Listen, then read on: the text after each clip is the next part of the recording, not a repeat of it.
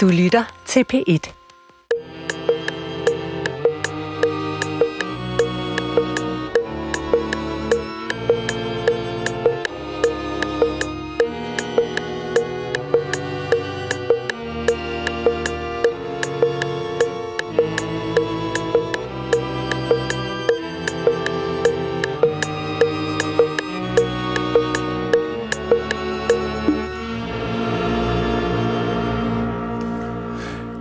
Og velkommen, og rigtig hjertelig velkommen til Hjernekassen på PET. Mit navn er Peter Lund Madsen. Man kan jo godt, når man sidder i sin lune stue og kigger på fjernsynet, og det hele kører, glemme det uigendrivelige faktum, at vi mennesker hver eneste sekund, så er her i livet, er i en kamp for overlevelse. Og øh, det at vi har gennemført den indtil videre så succesfuldt, skal ikke få os til at tro, at der ikke er nogen fare, der lurer konstant, og at hvis vi ikke beskytter os mod disse farer, så vil vi blive udslettet. Der er naturkatastrofer, kometer, der kan ramme jorden, flodbølger, tornadoer. Dem kan vi beskytte os imod. Langt de fleste af dem, det gør vi. Det er derfor, vi ikke mærker så meget til det, overlevelsesmæssigt i hvert fald. Så er der sygdomme, alskens former for sygdomme, og de fremkaldes jo af virus, bakterier, levende organismer. Allerede her er vi mennesker gået ind i en evig krig mod andre levende organismer for selv at kunne overleve. Hvis vi overgiver os til bakterierne eller til virus, så vil vi dø. Også større former for levende liv er vi i krig med. Og det er det, vi skal tale om i dag, fordi vi kæmper om vores plads her på jorden med en masse andre dyr. Og nogle af disse andre dyr, de er meget, meget snille.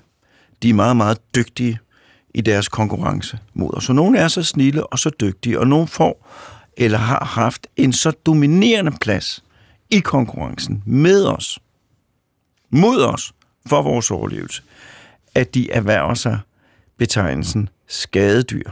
Og det er det, vi skal tale om i dag. Vi skal tale om skadedyr. Dyr, der er så dygtige, så snille i deres tilgang til tilværelsen, at de på et plan, som er livstruende, kan kæmpe mod os i kampen for overlevelse, og vi derfor bliver nødt til at rette et specielt fokus mod dem. Mine damer og herrer, velkommen til Hjernekassen. Velkommen til mine to eksperter. Velkommen til Hjernekassen på P1. Du lytter til Hjernekassen på P1 med Peter Lund Madsen. Og i dag skal det handle om skadedyr. Og min første ekspert, det er Rune Barslund, som, som jeg har udnævnt til rådekspert fra Arctic Systems. Velkommen til dig, Rune. Tak skal du have. Og tak fordi du vil komme. Og tak for indsatsen generelt, vil jeg også sige, men det kommer vi tilbage til. Vil du ikke lægge ud med at fortælle lidt om dig selv? Det kan du tro, jeg vil. Øh, jeg, er, jeg hedder Rune Barslund, og jeg er øh, 46 år gammel. Jeg har en datter på 17 år, og jeg har en kæreste. Og øh, jeg har beskæftiget mig hele mit voksenliv, professionelle liv, med at arbejde med og imod rotter. Så jeg har en lang baggrund inden for skadedyrsbekæmpelse. Øh, I dag er jeg administrerende direktør i den teknologivirksomhed, der hedder Arctic Systems, hvor vi bekæmper rotter med data. Øh, og øh, det er en virksomhed, hvor vi går forrest i den grønne omstilling. Vi bekæmper dem giftfrit, og på sigt kommer vi til at ja, opnå nogle rigtig, rigtig gode resultater i forhold til at bekæmpe dem Godt. meget smartere. Vil du så ikke også fortælle mig om rotten sådan generelt? Hvorfor, hvorfor, hvorfor, hvorfor, hvorfor, er, den, hvorfor er den så svær at få bukt med? Ja, altså jeg plejer at sige, øh, når jeg er ude og undervise, at regel nummer et, det er kend din fjende. Øhm, og det, man skal forstå med, med rotterne, det er, at de, de er enormt succesfulde. De lider af den sygdom, der hedder neofobi, det vil sige, det er angst for alt nyt. Jeg plejer at sige, at forbenene er, bygget til nysgerrighed, bagbenene er bygget til flugt, og det gør, at øh, de er ikke så nemme at, at bekæmpe, som man lige umiddelbart tror. Fordi de er forsigtige simpelthen? De er yderst forsigtige, øh, hver gang de øh, møder noget nyt. Så siger de, det er det nyt, som udgangspunktet mod. Så de overlever blandt andet på ikke at være omstillingsparate? Det, ja, det kan du sige, ja. ja. Og hvad kan vi fortælle mere om, at det er jo kvikdyr? Ja, altså øh, deres øh, biologi er sådan, at de bliver jo øh, meget hurtigt til mange. Øh, der er flere varianter af rotterne. På, på vores øh, breddegrader her er det primært den brune rotte, som øh, udgør problemet. Øh, dens fortænder øh, vokser mellem 11 til 13 cm om året, hvilket gør, at de skal slibe deres tænder konstant. Og det er derfor, vi ser rigtig mange af, af, af skader forårsaget af rotter på elektricitet og alle mulige andre materialer. Øhm. Så de har simpelthen tænder, der vokser 10-11 cm om året. Det kan man lige prøve at holde foran sig. Ja. Og hvis det ikke bliver slidt ned, ja. så opstår der problemer for rotten. Det kan jeg godt sige med det samme. Ja. Så det er derfor, de blandt andet er aktive og ødelægger en masse ting og bider ned, en masse ting ned. Ja, det er det. Så har jeg hørt, de er organiseret. Er det en myte, men at, at der er sådan en, en rottemor, Uh, nej, det er ikke en myte. Altså, man kan sige, uh, der er jo altid det, at uh, rotterne uh, sender altid de unge ind først, kan man sige. Og så uh, de snu af dem, de venter og ser, hvad der sker. Uh, og, og, og det gør de altså. Og de kan sagtens arbejde sammen. Uh, hvis der er større uh, fødevarer og noget, der skal slæbes, så er det set før, at uh, de kan arbejde sammen.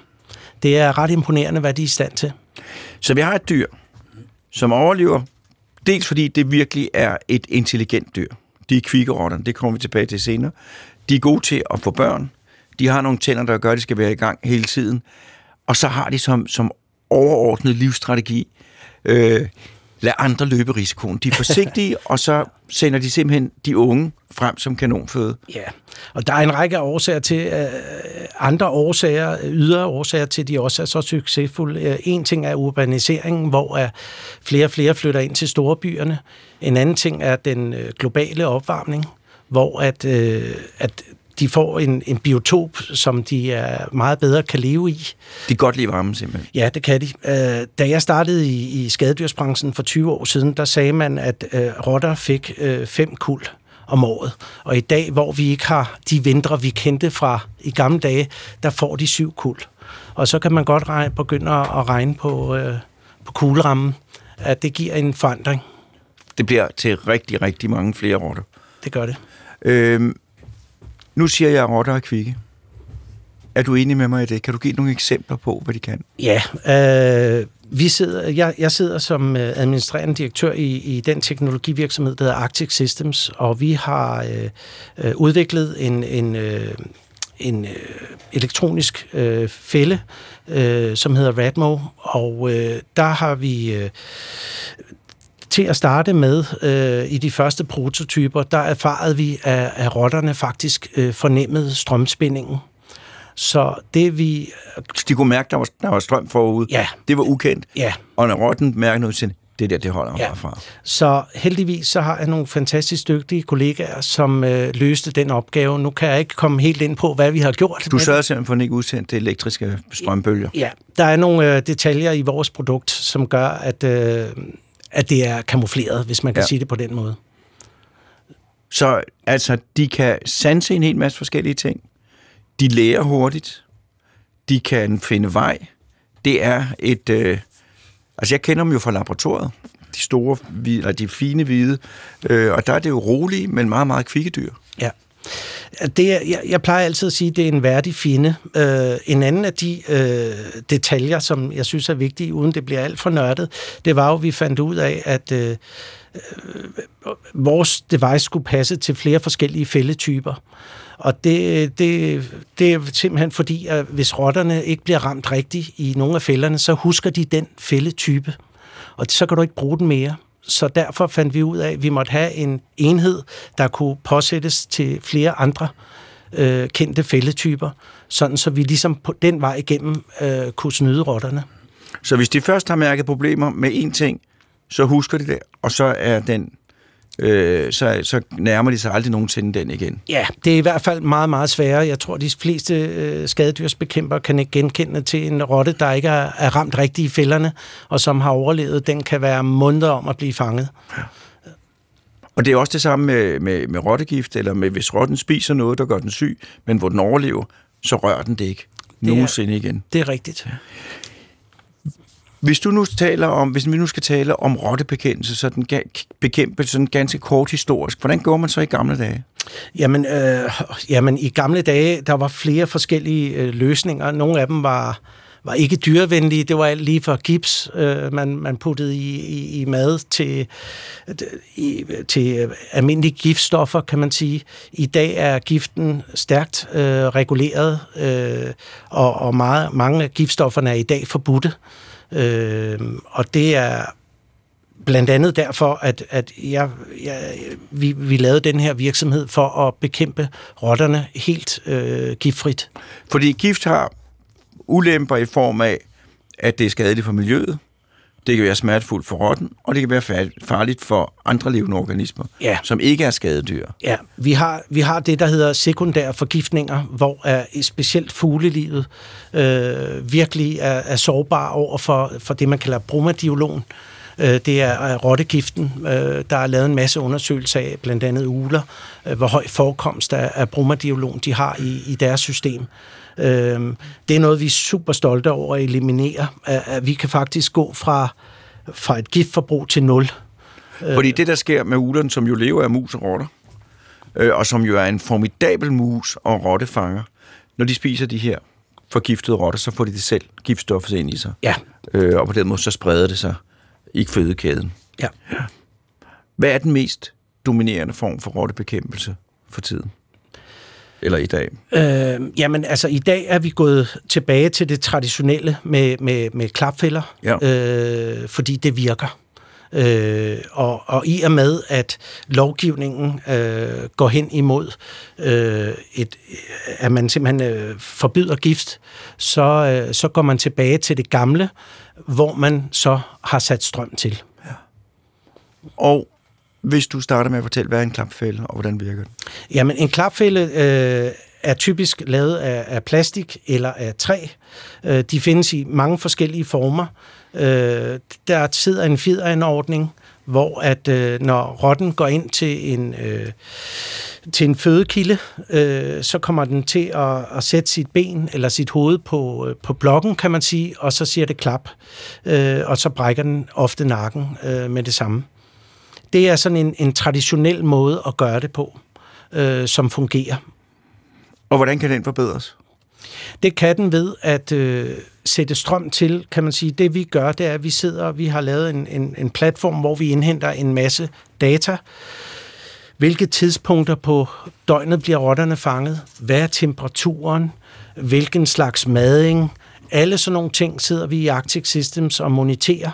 Øh, og på sigt øh, kommer det jo til at give os en enorm indsigt i, i rotterne øh, og kan hæve niveauet for rottebekæmpelse. Vi har jo en drøm og vision om, at via vores innovation skal vi i fremtiden kunne forudse den næste invasion. Og øh, det er et niveau, som vi øh, forventer at opnå inden for en, en kortere overrække. Så jeg har simpelthen i jeres fælder, der bliver det registreret, hvornår den smækker, ja. hvilket tidspunkt på dagen, hvor fælden er, hvor var altså alle mulige data. Ja.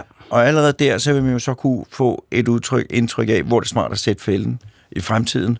Hvornår skal man have dem stillet, fordi det er der, rotterne kommer. Men man vil også kunne se, hov, nu begynder aktiviteten i fælderne at stige øh, ude, i, øh, øh ude på Frederiksberg øh, nu skal vi vist nok lige til at, at holde øje, eller er der et hul på en kloakledning, eller et eller andet, for der foregår noget usædvanligt. Lige nøjagtigt. Øh, det, det er det, det man, man kan bruge øh, systemet til. Og når du siger, at den også er elektrisk, det vil sige, at rotten får også et stød? Nej, det gør den ikke. Den får simpelthen et, et, et klap fra en almindelig klapfælde, ja. men, men i det øjeblik, den får det, så vågner øh, Radmo-enheden op øh, og genererer den data. Så sender den afsted. Så sender den afsted. Ja. Og så øh, får øh, servicefolkene en, en, en notifikation på en app om, at øh, nu skal rotten hentes. Og der kan det altså godt være stresset at være servicefolk, måske lige hvis det, hvis det vælter ind med, at, at nu skal rotten hentes. Ja, ja, ja, det kan man sige, men, men øh, ja, det er jo sådan, det er. Ja. Øh, til, til, til gengæld vil jeg sige, det vi mange gange ser ude hos øh, vores brugere, det er, at de, de fanger enormt mange rotter i starten, og så går det så nedad, Ja. øh, så de ligesom får renset bestanden ud. Og hvor, hvor meget værre er det her? Altså, nu, jeg bor i byen.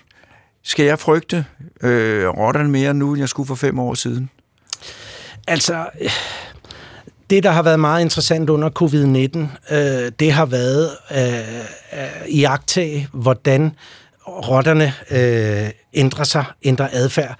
Man kan, man kan sige sådan lidt populært, at, at rotterne har adopteret vores livsstil. Ja. De vil også gerne på restaurant, og de vil også gerne på café, og så fremdeles. Det kunne de ikke under covid-19. Og det vil sige, at øh, menneskerne var hjemme. Deres normale fødesteder, mange af dem, var lukket. Øh, så derfor så blev de nødt til at, at ryge i skraldespandene øh, og i de private hjem. Og der, der har vi kunne se en, en, øh, ret mange anmeldelser og et andet mønster. Øh, så det har været meget interessant. Er det, fordi der er rotter på restauranter, eller fordi de er ude ved affaldskasserne og Ja, sådan noget? det er en kombination. Ja. Så rotterne følger menneskerne, Ja, det gør de. og når de menneskerne tager hjem, så følger rotterne med. Er, ja, det kan man sige. Ja, men det er mest, nu jeg sidder jo her og, og, og prøver at berolige mig selv og lytterne, det er mest nede ved skraldespanden og sådan noget, ikke? Det er ikke, kan man risikere at få rotter op i lejligheden? Altså, det kan man faktisk godt. De er jo glimrende klatre, øh, og, og de, det, er, det er set mange gange før, at øh, et skrig på toilettet, så siger jeg ikke mere. Vil det sige, fordi, jeg blev, det blev, fordi ellers er der, nu ved jeg så mange billeder, om, og nu bliver jeg nødt til at vide det. Dengang jeg arbejdede på Bispebjerg Hospital, nede i kælderetagen, der var der en afdelingssygeplejerske, der hævdede, at man se en rotte nede i toilettet. Kan det være sandt? Ja, det kan 100% være sandt. Og det kunne også ske op i mit toilet, I teorien, ja. i teorien. Ja. Hvad gør man, hvis man ser en rotte i toilettet? Jamen, øh, så skal man i hvert fald skynde sig og, og lukke, øh, Luk låget. luk låget, og så øh, skylle ud. Og skylle ud. Ja. Er, er det så gjort, eller skal man skylle ud et par gange? Så skal man i hvert fald øh, lige sikre sig, at den er, den er væk, og så, så vil jeg anbefale, at man lige fik øh, en, øh, en kloakmand til lige at gennemgå tingene. Ja. Så hvis, og det er noget, der sker meget sjældent, men det kan ske, øh, hvis man... Øh, ah, nu er jeg lidt streng, men en sen aftentime, kom ud på toilettet, og man synes, det er... Nå, der, nå, men så viser sig en rotte, så luk låget, skyld et par gange, og ring til øh, rottebekæmpelsen. Øh, øh, men man har aldrig hørt om noget forfærdeligt, der er sket. Det har man ikke. Næsten ikke.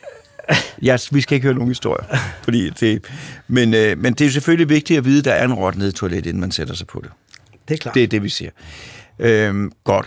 Vi skal videre ud af et andet spor. Øhm, hvad gør man, hvis man ser... Altså, hvis man nu øh, bor i en lejlighed i en større by, Ja. og ser en rotte Ja. nede i gården, så der løber en rotte forbi. Ja. Skal man så gøre noget til de er overalt? Nej. Øh, så ringer man til kommunen. Ja. Øh, de har øh, ansvaret for, for rottebekæmpelsen. Øh, der Og så det, kommer de. Ja, der er det, der hedder anmeldepligt øh, i Danmark, hvor er, at det er kommunen, der har det overordnede ansvar. Og det er dem, man ringer til. Og så kommer de, og så, så løser det problemet, Ja. som regel. Ja, Så, så rotter er noget, vi kommer aldrig af med dem. Så skulle de jo udryddes som art. Øh, Ja. men, øh, men, men tror du blandt andet, at sådan noget som, som, som, som ja, altså moderne rottebekæmpelsesteknologi, gør, at vi kan få mere kontrol over situationen, end vi har nu? det tror jeg helt sikkert. Det er jo noget af det, jeg synes, der er aller, aller mest spændende ved, ved det arbejde, jeg har i dag. Øh, jeg, jeg, altså, nu er, nu er tingene faktuelt. Nu er det ikke bygget på antagelser mere. Nu er det den data, vi indhenter, der er billedet. Ja. Øh, før i tiden øh, var, havde vi en masse antagelser og holdninger til, hvordan tingene er. I dag kan vi tydeligt se på vores øh, Radmo-platform, hvordan virkeligheden ser ud. Ja. Og det er sådan set hele forskellen fra, fra, fra en, øh, fortid øh, til nutid. Så det der er, man kan sige, som det ser ud nu i fremtiden, det er, at man bliver i større og større grad til, i stand til at fjerne sig fra gifte, som øh, er noget møg, fordi at det spreder sig ud i miljøet, og det er, er ikke særlig rar måde at, at, at slå rotter ihjel på, og går over til mekanisk rottebekæmpelse. Ja. Og man vil nu så få mulighed for dels at oparbejde en masse erfaring øh, fra alle de her informationer, for, men også at kunne få et, et meget præcist øjebliksbillede om, hvor man eventuelt skulle sætte nogle flere fælder, og hvad man skulle putte i dem. Det er korrekt. Ja. Så der er øh, tro på, at, at det måske kunne give en, en, en, en fordel i rottebekæmpelsen. Absolut. Øh, det, det tror jeg helt sikkert på. Øh, men, men har du nogen, fordi det, det, er jo, det er jo noget, har du nogen eksempler på kvikke ting, rotter har gjort? Hvor, du har, altså, hvor de virkelig har imponeret dig? Uh, jamen, uh, jamen da jeg arbejdede som skadedyrsbekæmper, så, så bliver man uh, dagligt imponeret. Deres klatreevner er, er vanvittigt. Uh, de kan stort set uh, rende, rende op af, af lodrette vægge, bare de er lidt uh, ro. Ja. Uh, de kan hoppe uh, meget højt, op til 70 centimeter øh, og de er jo i stand til at knæve sig igennem alt. Altså, jeg plejer at sige, alt der er blødere end marmor, det render, det render de igennem som et bord. Øh, og det, det, det er altså ret imponerende. Øh, man, man bliver imponeret. Er de kvikke? De er lynende intelligente. Øh, lynende intelligente. Og så har jeg jo altså den der, det der barndomstraume, at, øh, at jeg har holdt mange ferier nede på gården nede hos min morfar som var landmand. Øh, og dernede, der var rotten jo et hadedyr. Ja. Altså, det var, folk havde rotter. Ja. Og, og jeg blev født ind i et miljø, hvor jeg blev opfostret med rothistorier, der havde angrebet gårdskale og smittet dem, fordi alt, alt der er rottesmå, det, det var død og, og ødelæggelse. Ja. Øh, det var så den ene, og så kom jeg til USA, hvor jeg skulle lave forsøg med rotter. Øh, og jeg havde den der rotteangst, induceret rotteangst. Og så fik jeg i USA en tidligere Vietnam-veteran, øh, som var meget autoritær i sin, i sin pædagogiske tilgang. Og han forlangte så, at jeg skulle løfte den der rotte op i halen og gøre alle mulige ting, og jeg havde virkelig svært ved det. Men, øh, men efter en halv time, så fik jeg løftet den op i halen og begyndte at lære rotten at kende. Og der lærte jeg dem jo at kende som nogle, nogle, nogle venlige, øh, øh, søde dyr, som hvis det ikke var for den hale, godt kunne få en karriere som kæledyr. Ja, altså øh, rotter lever mange steder. Ja. Øh, det, der er udfordringen, det er, et af de steder, øh, de lever, det er kloakken. Ja. Øh, og, og hvad kan man sige, øh, de, øh, de er alt spisende. Øh, og det gør, at øh, når de så kommer op og besøger os på overfladen, så er det en bakteriebombe uden lige. Øh, og der er rigtig, rigtig mange sygdomme forbundet med, med rotter. Øh, en af, øh, af de sygdomme, de er særlig kendt for, er det, der hedder leptospirose, øh, vejlsyge, som øh, faktisk øh, smitter igennem huden. Og det er faktisk en ret alvorlig sygdom, som man kan dø af. Øh, og det er derfor, at, øh, hvad kan man sige, der er en, en attention fra myndighederne på, at øh, det er et... Øh, rotterne må ikke øh, nå et, et, et højt niveau. Det er jo sådan også, rotterne udskiller jo nogle sekreter, hvor de fortæller de andre, at her er rart og sikkert. Øh, så når først man har haft rotter inde, så er der en forøget risiko for, at man vil få et besøg igen. Men, men det, de strænder alle vejen, øh, de skider alle vejen, øh, og det, det gør, at øh, det er altså ikke så lækkert. Så det, vi må, det var også det, vi startede ud med, må konkludere, det er, at det her det er ikke en smagsag, om vi skal bekæmpe rotter. Og det er ikke noget med, at det er noget luksus, at vi ikke vil have nogen fremmede, der render rundt. Det er sådan, at hvis vi lod rotterne få, altså hvis vi ikke bekæmpede rotterne, så ville det medføre øh, sygdom, altså hos mange mennesker, alvorlig sygdom. Det er nødvendigt, at vi bekæmper dem. Det er ikke sådan et luksusproblem eller noget som helst. Det er en kamp. Det var jo dem, der var formentlig hoved- eller medansvarlig for pestens udbredelse i middelalderen. De har jo været årsag til hungerskatastrofer, sygdomsepidemier. De har virkelig tilført menneskeheden mange katastrofer. Så hvis vi ikke gør noget, ja. så går det galt. Det er ikke et luksusproblem om, at uh, der må ikke være. Det er simpelthen et spørgsmål om... Det, det, jamen, jamen, det er en absolut nødvendighed. Altså, det, det, som der er mange, der faktisk ikke ved, det er, at op til en tredjedel af de øh, fødevarer, der bliver produceret i verden, de når faktisk aldrig dit og mit bord øh, fordi de er ødelagt af enten mus eller rotter, inden de når dertil. Og, og i de her tider, med, med, med, øh, hvor verden er, som det er, jamen, der er det øh, et uacceptabelt højt niveau. Øh, så derfor skal de bekæmpes, og de skal bekæmpes meget smartere, end vi hidtil har gjort. Og der er det, at man tager det, der jo så ender med at blive kunstig intelligens, kunne jeg forestille mig, øh, i brug, øh, mod at vi, vi, vi simpelthen øh, får det gjort mere miljørigtigt øh, og mere effektivt. Ja. ja. Men rotten vil altid være der. Ja, altså jeg tror aldrig, vi når et niveau, hvor den bliver udryddet. Det, det tror jeg ikke på, men jeg tror, vi, vi, vi kommer til at nå et niveau, hvor vi holder det i skak, og hvor vi bliver markant bedre til at, at bekæmpe dem. Vi, øh, vi kommer til at gøre det meget mere effektivt, øh, miljørigtigt. Øh, en ting er jo, at vi er giftfri, en anden ting er via... Øh, at der er strøm på, kan man sige, så skal skadedyrsbekæmperen jo ikke ud og tømme tomme klapfælder mere. Øh, nu kommer man der, hvor rotterne skal hentes, kan man sige. Så de kommer ikke til at ligge så længe? Nej, det gør de ikke. Nej. Øh, jamen ved du hvad? Tusind tak, fordi at du kom, og tusind tak for indsatsen. Tak skal du have. Tak fordi jeg måtte komme.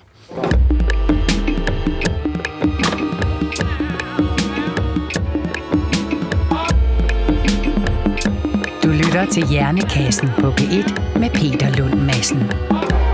Og i dag der handler Hjernekassen om rotter, og jeg har besøg af Rune Barslund, eller har besøg af Rune Barslund, som har fortalt, sagde jeg, at hjernekassen handler om rotter, Morten ikke. Det gør den også, men den handler overordnet om skadedyr, og vi har talt om rotter.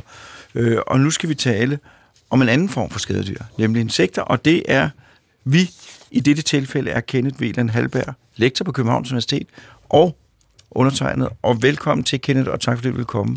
Tak skal du have. Tak for at komme. Altid. Vil du ikke også lægge ud lige med at fortælle lidt om dig selv? Jo, det kan jeg godt. Øhm, mit navn er Kenneth Halberg, og jeg er forskningslektor på Københavns Universitet, hvor jeg til daglig leder en forskningsgruppe, som øh, er interesseret i det, der hedder neuroendokrinologi, eller øh, også kaldes hormonsignalering. Øh, jeg er oprindeligt uddannet fra Københavns Universitet, for det der dengang hed August Krog Instituttet. Øh, prøve at gå i hans fodspor og, og, og undersøge komparativ øh, dyrefysiologi. Øh, det var også her, jeg fik min Ph.D. i nyrefysiologi, Nyrefysiologi. Nyrefysiologi, ikke uh. dyre. Du siger myre eller nyre? Nyre. en som nisse. Den som, som nisse. Den, som yes. laver Jeg vil lige sige til lytterne, at nyrefysiologi er noget af det sværeste. Ja, det er, det er temmelig komplekst, og vi kigger kun på, hvordan nyrene fungerer, men også hvordan de er reguleret. Og det var så en interesse, der bragte mig til udlandet, hvor jeg arbejdede en del år i, i Skotland, hvor jeg forskede i Glasgow Universitetet, hvor vi øhm, kombinerede min interesse i nyrefysiologi med øhm, brugen af genetiske insektmodeller, hvor vi altså kunne forstå den genetiske og molekylærbiologiske grundlag for, for nyrefunktion, og hvordan det bliver reguleret via hormoner. Og det er også det, som så i sidste ende bragte mig tilbage til Danmark, hvor jeg startede min egen forskningsgruppe, øhm, hvor vi altså virkelig prøver at, at forstå de her mekanismer i detalje. Ikke kun, hvordan nyreorganerne regulerer sig hormoner, men også andre typer organer. Og det er ligesom det grundlag, vi har skabt for at, at prøve at identificere nogle mekanismer, som vi kan, kan målrette for at, at udvikle nogle mere effektive og specifikke øh, metoder for skadedyrsbekæmpelse. Ja. Nyrefysiologi.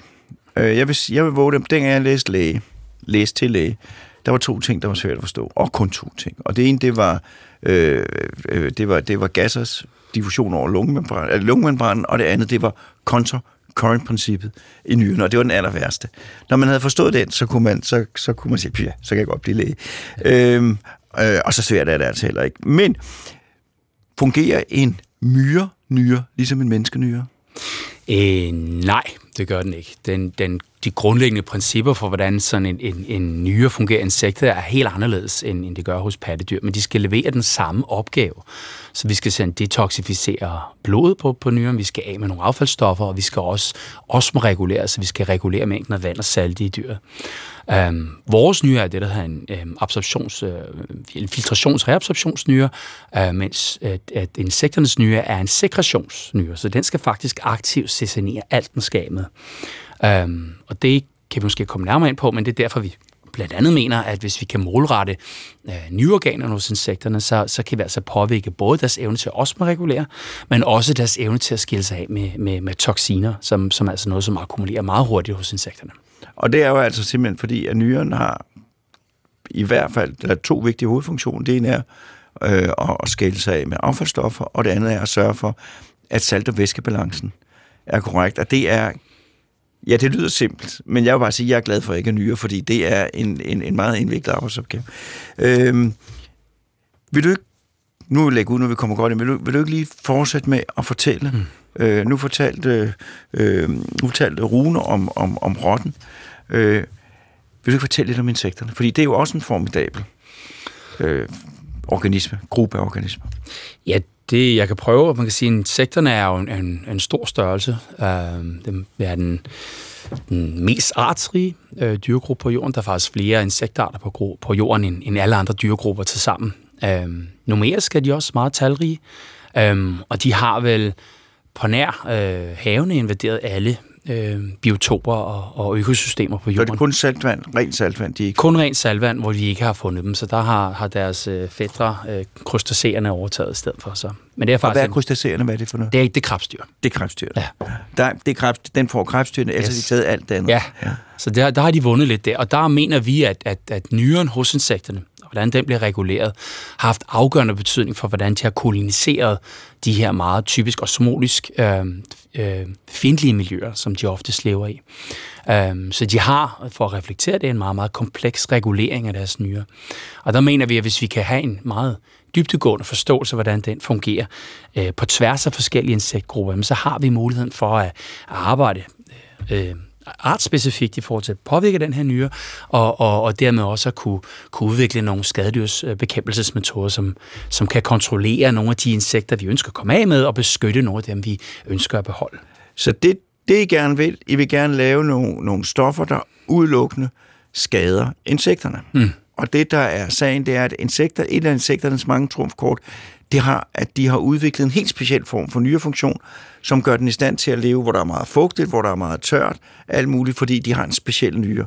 Og i og med den nyre er speciel, så vil vi gerne finde nogle stoffer, der lige netop får den nyre type til at løbe af sporet, fordi så er det kun insekter, ja. og ikke krebsdyr eller noget andet. Faktisk vil vi arbejde mere specifikt. Det er ikke kun insekter, vi vil have bestemte grupper af insekter, fordi sådan som det fungerer i dag, så bruger man nogle øh, insekticider, som er meget bredspektrede de rammer typisk nervesystemet, de går ind og påvirker den her neuromuskulære øh, junction, så vi har nogle signaler fra nervesystemet, som styrer insektets bevægelsesapparat, og der de stoffer, som er på markedet, går ind og påvirker den signalering, og så falder de om at dør. Um, men, men det rammer meget bredt, så det rammer også de insekter, som er meget gavnlige for os. Det rammer bierne i særdeleshed. Vi har den her globale bidød, som er, er et meget, meget stort problem flere steder i verden, så, så er man nødt til at håndbestøve, fordi at, at bierne simpelthen er, er, er kollapset. Øh, det er ikke kun bierne selvfølgelig, det er også andre gavnlige insekter, så øh, som jeg nævnte før, er der enormt mange insekter, enormt mange arter, og de gør mange rigtig positive ting for os. For ja, vores mange gode insekter. Ja. ja som jo er fuldstændig afgørende, for hvis det ikke er nogen insekter, så er der ikke nogen fugle. Altså Nej. det hele, altså yes. det, det er jo... Så, så, så det vi er interesseret det I er interesseret i, det er at ramme nogle helt specifikke insekter og passe på alle de andre. Ja, lige præcis. Det er det, der er udfordringen. Fordi vi kan se, at... Øh, Øh, vi kan se, at der er en desværre en global trend til, at øh, insektpopulationerne er faldende, og det har de været længe, det er de også i Danmark. Og ved du, hvor, ved man hvorfor?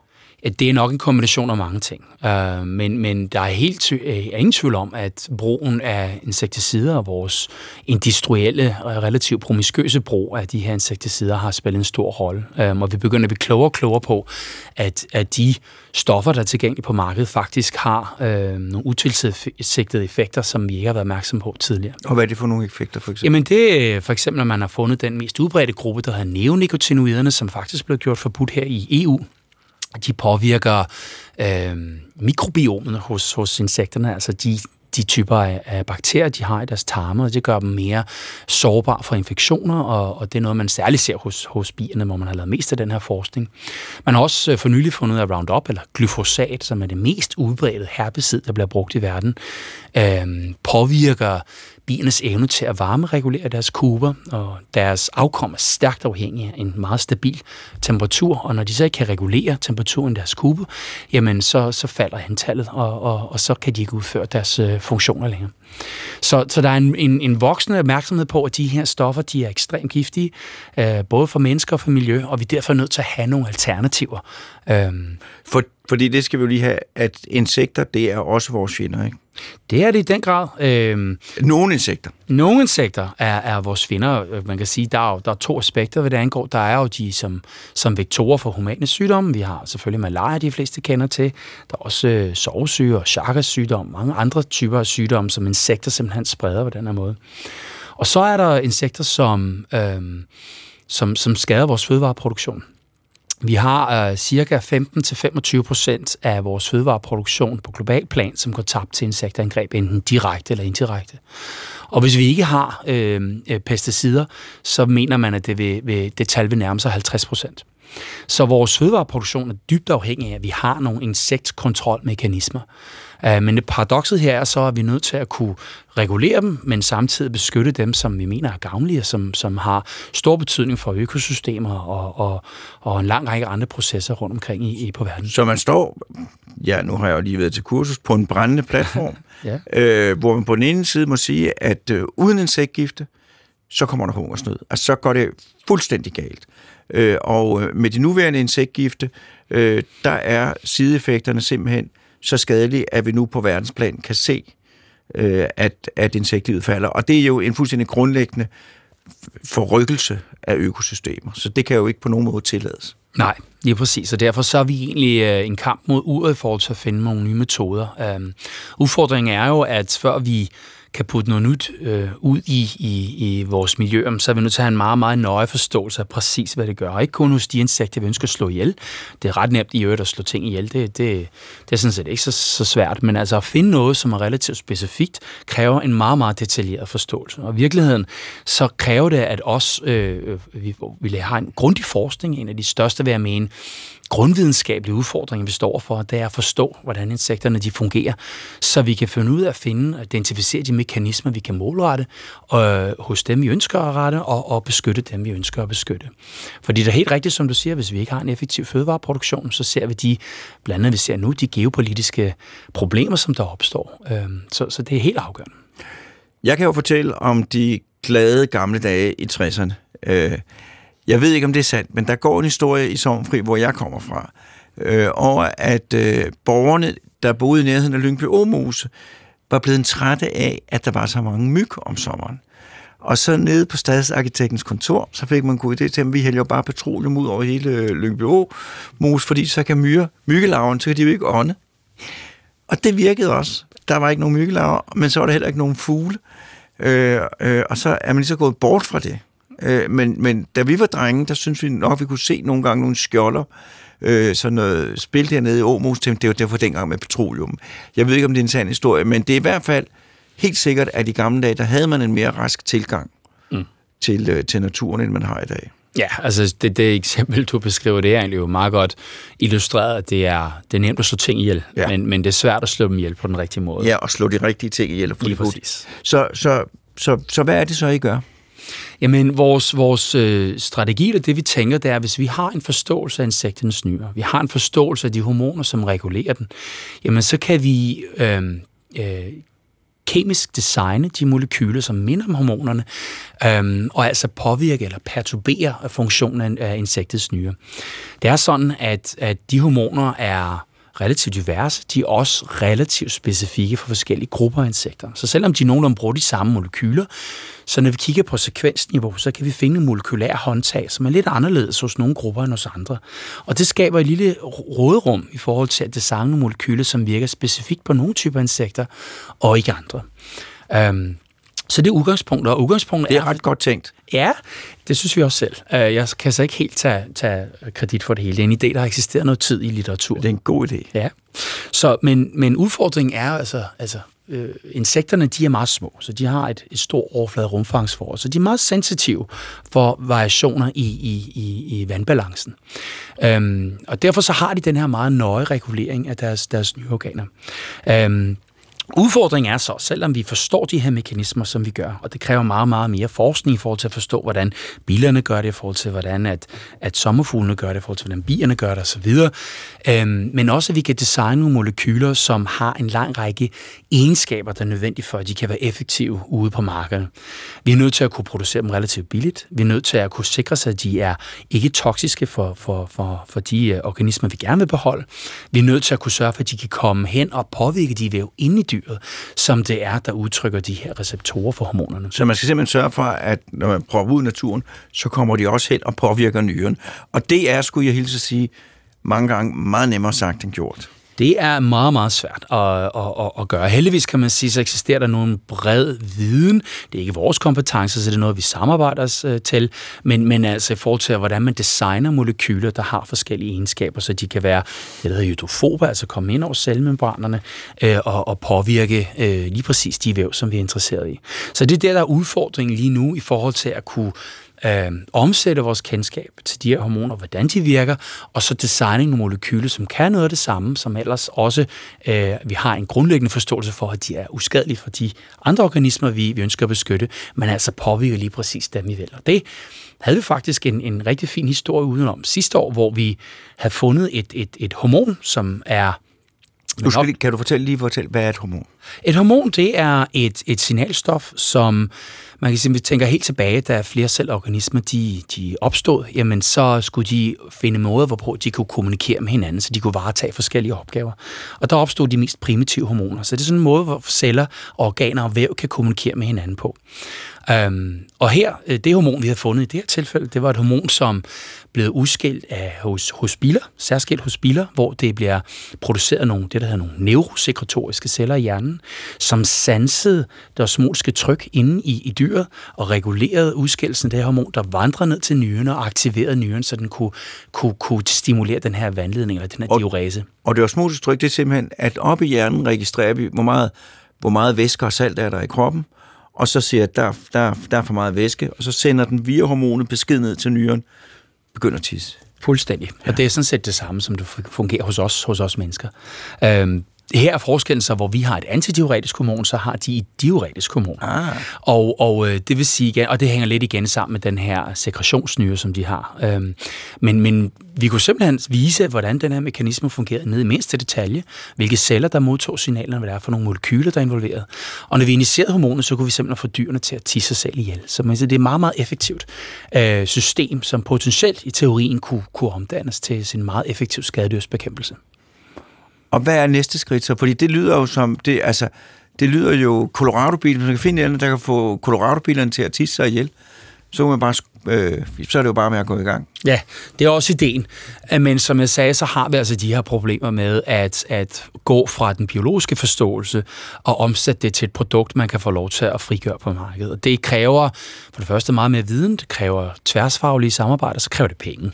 Kan man sige sidste ende, så kræver det, at man har en, en meget solid muskel, økonomisk muskel, der kan, kan gennemføre sådan nogle studier, så det kan komme, blive bragt til markedet. Det er lidt sammenlignet med, hvis man skal bringe et nyt medicament på markedet. Hvis, hvis et firma skal, skal have et nyt øh, medicament ud, så skal de igennem mange, mange års trials og mange, mange penge, der men, skal investeres i det her. Men det er jo også fuldstændig naturligt, fordi at hvis man skal hælde det ud bredt i naturen, så skal man være sikker på, at der ikke er noget andet, hvor man så om 30 år skal sige, ah, øh, ligesom det med petroleum nede i Lyngby Aarhus, hvor, hvor, man, hvor man bagefter siger, at det er måske ikke så god en del alligevel. Så jeg kan godt forestille mig, at, at, at der er rigtig mange ting, som man skal...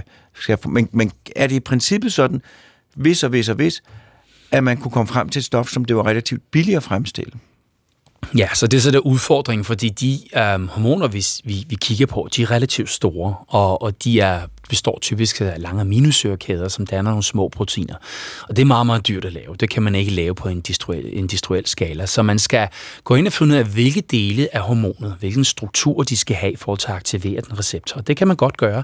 Så laver sådan nogle øh, peptidmimetiske stoffer, som minder om hormonet, er udført den samme funktion, kan aktivere receptoren, men er meget, meget mindre og nemmere og billigere at lave. Et eksempel på det, det er øh, øh, et, en, en analog for det, der hedder juvenilhormon, som er et, et hormon, der styrer insekternes udvikling. Det er noget, man historisk set har, har brugt meget for at prøve at kontrollere nogle insektpopulationer.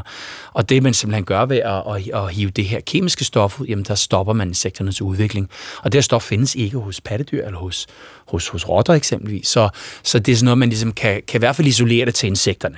Øhm, det har så skabt alle de her andre problemer, jeg har talt om tidligere. Så det, vi er nødt til at gå et skridt videre, og vi er nødt til at finde noget mere specifikt. Men vi snakker om, hvis nu vi siger princippet. Mm. I princippet er der ikke noget til hænder for, at man i fremtiden har nogle stoffer, som rammer Colorado-bilen og kun Colorado-bilen, og som vi andre kunne sidde og spise som sukker på, på, på, på, på morgenmadsproduktet øh, om morgenen, uden på nogen måde skade os. Ja. Og at det er noget, man kan købe 50 kilo for en femmer, øh, og så sprøjte det ud over, og så går det kun ud over Colorado-bilerne. Ja, det er det, der er målet. Øhm, og, og det lyder Øh, altså det, det der er målet, og det lyder mig meget attraktivt, øh, men, men der er altså de her udfordringer, kan man sige, grundlæggende for at komme fra, hvor vi er nu til, til det. Men der er grupper rundt omkring i, i verden, der er kommet langt, hvor vi har øh, field trials i, i Malaysia med nogle hormonlignende stoffer, som påvirker øh, bladlusene meget effektivt. Øh, særligt bladlusene er skadelige, så dem har man virkelig øh, lavet en indsats for. Øh, samtidig er der i, i, i flere firmaer, som, som er dannet på baggrund af det her. Så der er ligesom det her proof of principle, det er muligt, og folk har gjort fremskridt, og vi håber også at gøre det her i Danmark. Og det er jo, som vi sagde før, det er jo, øh, det er jo meget, meget vigtigt, øh, fordi at øh, vi kan ikke klare os uden, og vi kan ikke, det går ikke så godt med dem, vi har øh, for tiden. Er der andre strategi, strategier, man kan tage i anvendelse, som du kender til? Ja. Øhm, vi, vi kommer nok til som samfund at stifte bekendtskab med øhm, GMO-afgrøder i højere grad, end vi har gjort indtil videre. Og GMO-afgrøder? Ja, de genmodificerede afgrøder. Så, så, ja. Ja, så, så vi er simpelthen nødt til at gå ind og, og, og regulere lidt i, i uh, arvemateriale på vores afgrøder, hvor vi eksempelvis kan få dem til at udtrykke øh, noget, der hedder, ja, metoden hedder RNAi, eller RNA-interferens, hvor de udtrykker øh, nogle små genomiske sekvenser, som er komplementære til øh, den, det, der hedder en mRNA-streng, som koder for et givet protein. Og så kan, når insekterne så går og spiser øh, de her planter, jamen så sker der det, at de, de samtidig øh, får indtaget de her øh, RNAi-molekyler, som så slår øh, nogle gener ned hos dem, som er meget, meget essentielle. Så på den måde, så, så kan ind, har planten altså indbygget et en, insektansvar, eller forsvar, undskyld, på den her måde. Så den har indbygget yes. en specifik insektgift. Ja, ja. Så de, myren må gerne spise mig, hvis der kommer en Colorado-bil, så er den færdig. Yes. Ikke? Så der, og der har vi igen mulighed for at arbejde meget, meget artspecifikt, netop fordi vi har det her væld af data. Det er derfor, det er så interessant tid, vi, vi har lige nu, fordi vi har så mange genomiske øh, data tilgængelige for mange, mange forskellige arter. Og det kræver det jo i forhold til at lave det der her genomisk filtrering, så vi kan gå ind og finde ud af, hvad er, hvad, hvad er ens og hvad er forskelligt mellem de, fors- øh, de forskellige grupper af insekter, så vi kan designe de lige præcis de rette molekyler. Øh, og man kan faktisk også få planterne til at producere hormoner, øh, insekthormonerne. Øh, der er nogle hormoner, der signalerer, at, at nu er det farligt at være her. Øh, bladlus for eksempel, når de bliver spist, og der kommer en, en øh, mariehøn og spiser af dem, jamen, så udsender de nogle feromoner, nogle faresignaler, som får andre til at flygte. Og, og vi kan faktisk øh, designe nogle planter, som ikke mig, men der er nogle øh, rigtig dygtige plantefolk, der har designet nogle, nogle, øh, nogle sorter, som udtrykker de her faresignaler, så når de lander, så bliver de bange for at være på planten, og så, så flyver, øh, flyver de deres vej igen. Så, så jeg synes, der er mange rigtig øh, interessante og, og kreative idéer i feltet lige nu, men det er altså også bydende nødvendigt, at vi begynder at få omsat nogle af de her idéer til nogle konkrete løsninger. Men det er jo også et smukt udtryk for flere forskellige videnskabelige principper. Det ene er, at alt det her med grundforskning, øh, at man indsamler noget viden om, hvordan tingene hænger sammen, øh, ikke fordi, at man ved, hvad det, man skal bruge det til, men fordi det er vigtigt at vide så meget som muligt. Og når man så ved det, så finder man lige pludselig ud af, hov, det her kan jeg bruge til noget meget specifikt. Og det er jo også sådan, at selvom vi jo tit kan sidde og, og, og være bange for fremtiden og, og forfærdes over, hvad vi mennesker kan finde på, så hvad angår fødevarer, så er det jo en, fantastisk øh, ting, vi har udrettet. Jeg har ikke været med til det, men, men fødevaremæssigt. Vi kan lave mad nu til at brødføde hele jorden. Der kan være en mulig andre problemer, men det er ikke mængden, der er problemet. Øh, og nu, og det vil komme til at ske, det er jeg overbevist om, er man også i stand til at løse meget specifikt mange af de her, mange af de her problemer med forurening og øh, biologiske øh, ubalancer og sådan noget der. Så, så når man sidder og er frygtelig ked af, at der ikke er insekter, der er alt for meget forurening, mm. så er der også et håb om, at vi kan finde løsninger, der gør, at de her problemer kan forsvinde. Ja, jeg er bestemt jeg er meget håbefuld, men det er som du siger, det kræver selvfølgelig en, en, en investering i, i, i grundvidenskaben, fordi mange gange, hvis vi skal finde en løsning, jamen, så er det jo øhm, mange gange overraskende steder, det kommer fra. Og det kræver altså, at vi har den her brede forståelse, hvor der er interessedrevet, kan man sige, i forhold til at, at, at skabe den her viden. Øhm, øhm, jeg kan måske også lige nævne en, en sjov øh, eksempel på det, hvor at, at øh, for godt og vel et lille århundrede siden var der nogen, der opdagede, at øh, nogle bilarter de har et særligt kryptonifridialt system, hvor oh. nyrene, nyrene er gået sammen med tarmen om at danne øh, en meget effektivt reabsorptionssystem, hvor de kan absorbere al den vand for, for den øh, fæse, som de producerer. Det kan faktisk være så effektivt, at de kan optage vanddamp fra miljøet på den her måde. Så de bruger det som en, en meget opfindsom måde at, at drikke på, så de drikker simpelthen med deres numser. Og, og det er noget, vi er faktisk gået i gang med at prøve at forstå på et, et molekylært plan, og, og igen for at sige, hvis vi kan forstå de mekanismer, så kan vi også finde ud af, hvordan vi kan forstyrre det. Og der er det igen meget specifikt for de her biler, hvordan det fungerer. Så det er altså også på et potentielt værktøj, vi kan have i forhold til at regulere nogle typer insekter og ikke andre. Tror du, vi vil klare det her, eller vil der, vil der komme nye udfordringer? Er det en evig rejse mod et mål, eller, eller vil, vil der være et tidspunkt, hvor vi kan sidde og sige, det der med insekter, det har vi tjekket på. Der lever kun de insekter, vi, ja. vi har lyst til at skal være her. Jeg tror, det her bliver en, en konstant kamp, og det er i hvert fald en, en, øh, en, en, øh, en, en divers kamp, og, en, og en, en kamp, som hele tiden ændrer sig. Billedet for, hvad de typer insekter, som påvirker vores fødevareproduktion for eksempel, ændres med global warming. De typer af arter, vi har i dag, den, den sammensætning, den er anderledes, end den var for 20 år siden. Vi har en stor øh, det der her, øh, mængde af invasive arter, der kommer til fra varme regioner eller fra kolde regioner, som simpelthen nu kan kolonisere områder, de ikke har kunnet tidligere. Og det betyder, at de planter, der er der, de heller ikke har nogen forsvarsmekanismer, øh, og, og de kan få lov til typisk at formere sig rent eksplosivt. Um, så det er en divers øh, udfordring, som vi kan få et bedre greb om, men det er ikke noget, som, som vil stoppe. Det er noget, vi skal blive mere at være opmærksom på, tror For jeg. For alting ændrer sig hele tiden. Og ligesom at vi mennesker, vi får gode idéer med vores hjerner, så får naturen og insekterne gode idéer ved at ændre deres måde at være liv på. Så hver gang vi finder på noget, så, øh, så over tid, så, så finder de også på noget. Det er helt sikkert, og, og det er jo, man kan sige, grundlæggende jo interessant, hvordan insekterne simpelthen har evolutionært set været så succesfuld. Og, og en del af det er jo netop, at de har kunnet tilpasse sig øh, løbende. Så jeg vil tro, at hver gang vi finder på et eller andet tiltag, det er i hvert fald også det arms race, der har været med planterne, jamen så finder insekterne på nogle måder, hvor de kan tilpasse sig. Så jeg, jeg vil tro, at, at vi øh, skal have et, et stort batteri af muligheder, for at vi kan have de rette indsatser på de rette tidspunkter, øh, og hele tiden være overvågen i forhold til, hvad det er for nogle metoder, som det er, vi skal have i værktøjskassen. Men det, der så bare er forskellen, og nu siger jeg det igen, det er jo så nu og i forhold til for 500 år siden, så er det, at al den viden, vi har om, hvordan tingene hænger sammen, og det gælder både rottebekæmpelse og, og insektbekæmpelse og naturbeskyttelse, det gør, at vi meget, meget hurtigere kan reagere, og på et meget, meget mere specifikt øh, plan kan reagere. Så, så, så vi står bedre og bedre hver eneste gang, vi indsamler viden om, hvordan øh, naturen hænger sammen, og hvordan at man kan få metoder til at, at få tingene til at ske på vores måde, øh, skal sættes sammen. Ja, afgjort. Altså man kan sige, at, at øh, det her med skadedyrsbekæmpelse er jo noget, som har fulgt menneskeheden formentlig altid. Og de tidligste rapporter for, for hvordan at insekterne har påvirket, kommer helt tilbage til, til flere tusind år øh, før Kristi fødsel, hvor der er den her De Dødes bog, som fortæller om nogle besværgelser, som man brugte dengang til at beskytte sig mod insektangreb, og de, de korn, man opmagasinerede. Øhm, I romertiden, der blander man små sten i sit, øh, sit mel. Øhm, man fik godt nogle huller i tænderne, men det, der skete med de små sten, de slog nogle små revner i det cuticulaen, det her exoskelet, som insekterne har, og som levede i melet. Øhm, og på den måde så udtørrer de faktisk, fordi det her vokslag blev beskadiget. Så man kan sige, at vi, vores metode blev lidt mere avanceret og ja. raffineret. Og tandvenlig. Og, og mere tandvenlig, og det er også, er også værd at tage med.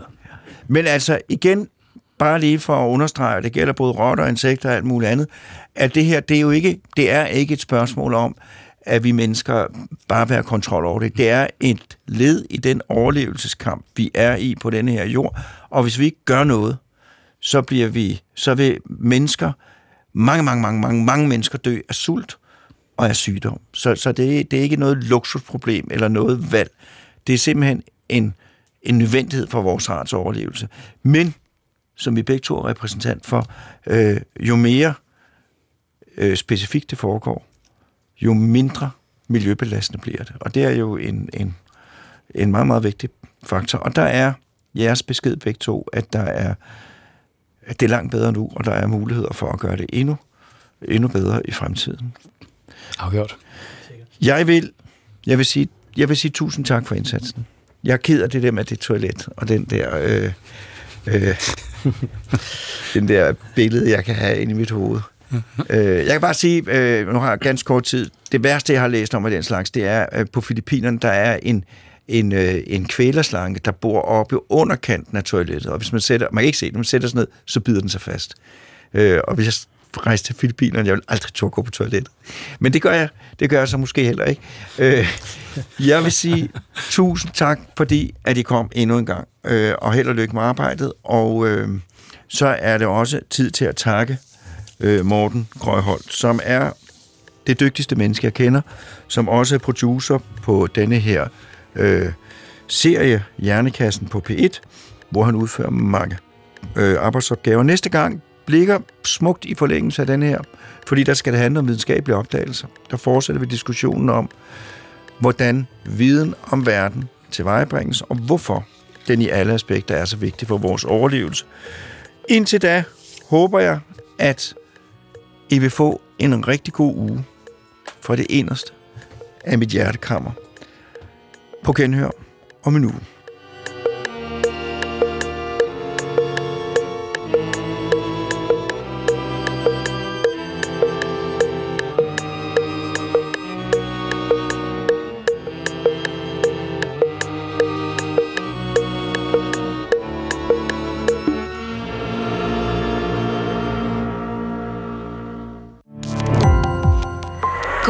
Opdagelse i alle DR's podcast og radioprogrammer. I appen DR Lyd.